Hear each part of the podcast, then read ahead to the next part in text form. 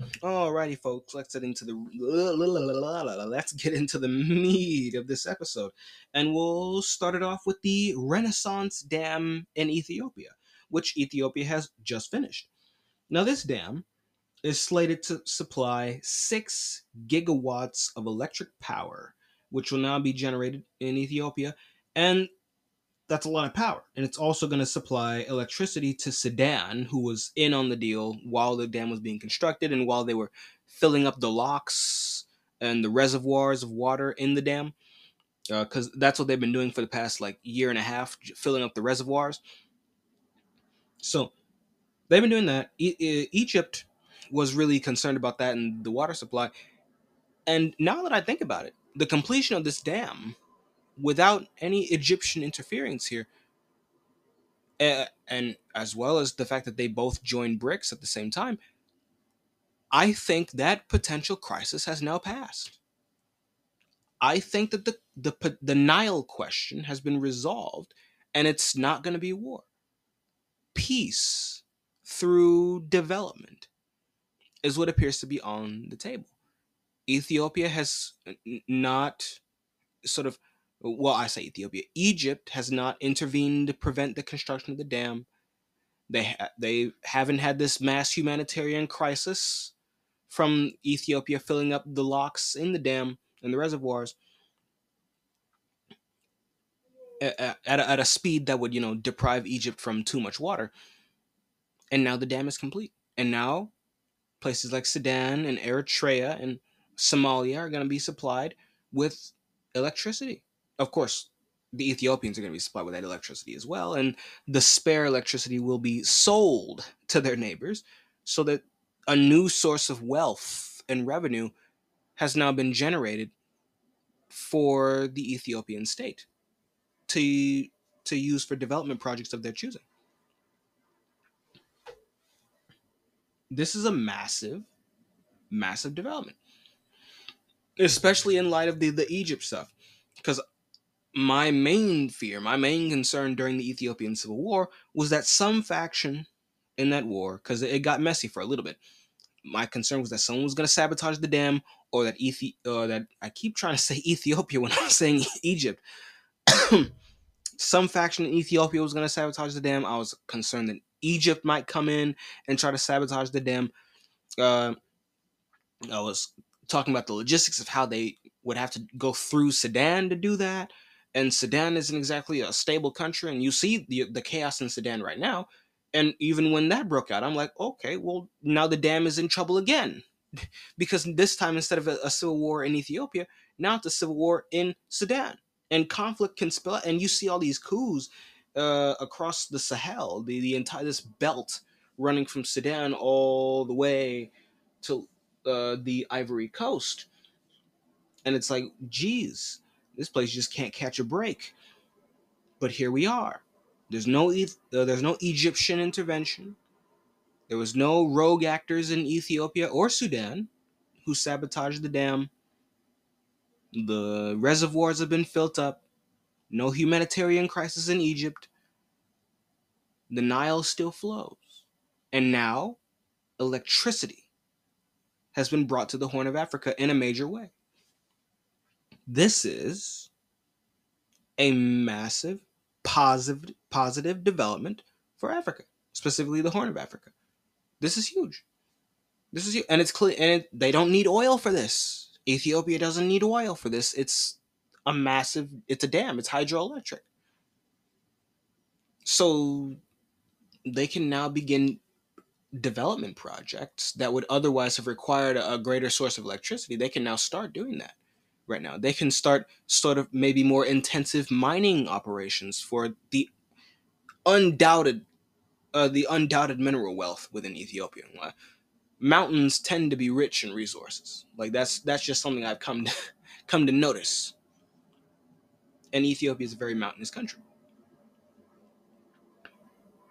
So we can probably expect more energy intensive mining operations in Ethiopia which may even end up enabling them to extract more valuable resources and minerals.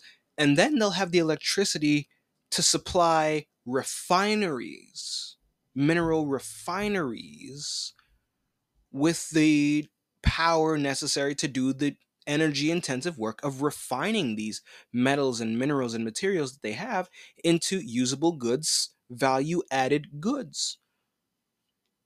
And then you have an even greater source of wealth and revenue. You have more jobs and more opportunities. This dam is revolutionary. It really is a renaissance dam in Ethiopia, and it's done against all the odds, and granted the odds weren't exactly the highest, but there was real danger that something could happen. And they've made it through. This dam is going to revolutionize the Horn of Africa. It's going to revolutionize East Africa. And it's even going to reach down. Perhaps, perhaps, uh, it's this is a you have to remember Africa is a really, really big place.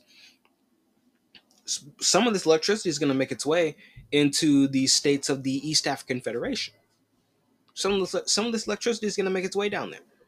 And then those are going to have derivative effects for everyone else. Sudan, once it's done with its civil war, they were in on the deal from the start, or a lot earlier than a lot of other countries. They're locked in. They're going to get cheap electricity. So once they're done fighting, they'll have electricity for development projects of their choosing as well. If I'm not mistaken, Sudan has oil, and uh, they they, they have they have stuff. All right, they have stuff. At a bare minimum, they have the Nile River, uh, the Blue Nile and the White Nile merging into what we call the Nile, so they can have potentially mechanized farming methods uh, for greater food production. This is revolutionary. This is truly revolutionary. And you know, it's nice to see. It's nice to see good news. It, it really is. Especially in a place that's just been riddled with conflict and trouble for so long. It's nice to see, oh wow, there's some good news coming out. Just like when the Middle East had that wave of peace deals sort of just spring up, and it's like, oh wow, who would have thought the Middle East would have this sort of diplomatic revolution where they're not going to be killing each other anymore? It's one of those things where uh, just five, ten years ago you would ne- you would have never seen coming, or and certainly not this fast. Like we saw Iran becoming the dominant power of the Middle East, and everyone sort of shifting and realigning themselves to that reality. But then you have China coming in and brokering that deal. But to normalize completely relations between Saudi Arabia and Iran, you had Saudi Arabia allowing Iranian delegates to uh, come to Saudi Arabia in person to attend and take their seats at the Organization of Islamic Cooperation. It's and then you had Syria being brought back into the Arab League. All these positive developments. I think that this region, the the sort of north, the Horn of Africa, Northeast Africa, you know, Egypt and whatnot, combined with the Middle East I think that this region is going to have one hell of a century. I think because a lot of people think that it's it's going to be the new American century or it's going to be the Asian century. No one bothers to talk about the Europeans or, or Latin America. But I think it's going to be the Middle Eastern century. Because when you look at the demographics, uh, and we talked about this uh, a few months ago, look at the demographics. The the East Asia, while they're going to be rich, they're also going to be in demographic decline. Europe is going to go back to the bottom of the pecking order, it, like they were in the pre-Columbus era of geopolitics, which is uh, like the majority of human history.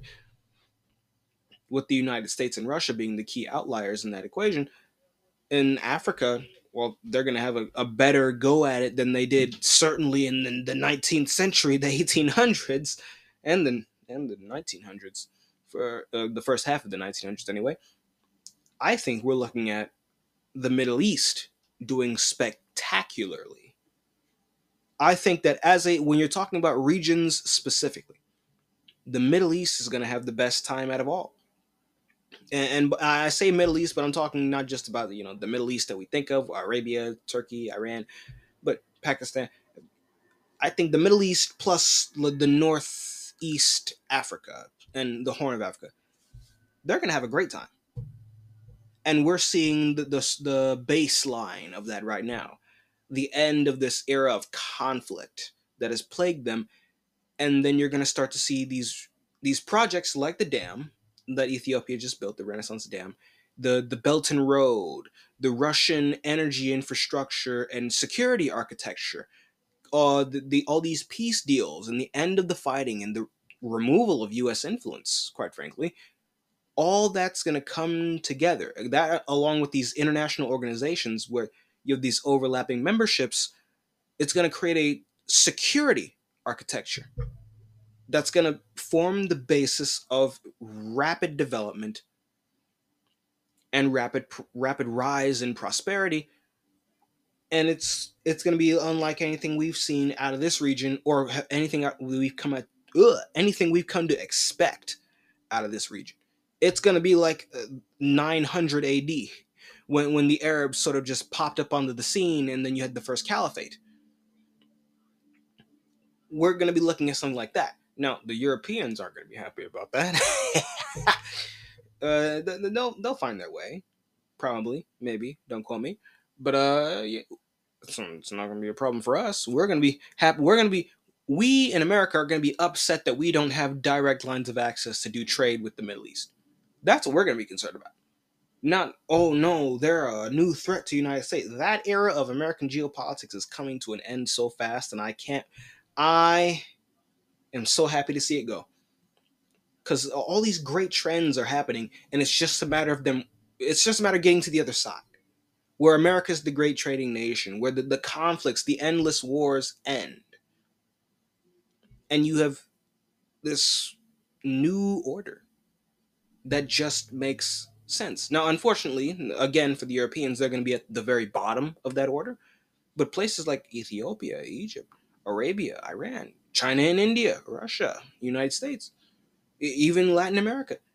Everyone else is going to be doing really well, and the Europeans are to. I, I, I say that they're to be at the bottom, and as a region, they will be, for a number of reasons. Uh, demographics being uh, at the top of the list, but certain states are to do very well. Britain, if it ever commits to the Brexit, is to do very well. They're an island nation. They have to trade. They have to trade. It's just integral to their being. France, Spain, Portugal, they're on the west coast of Europe. They can interface with the wider world if they choose to do so.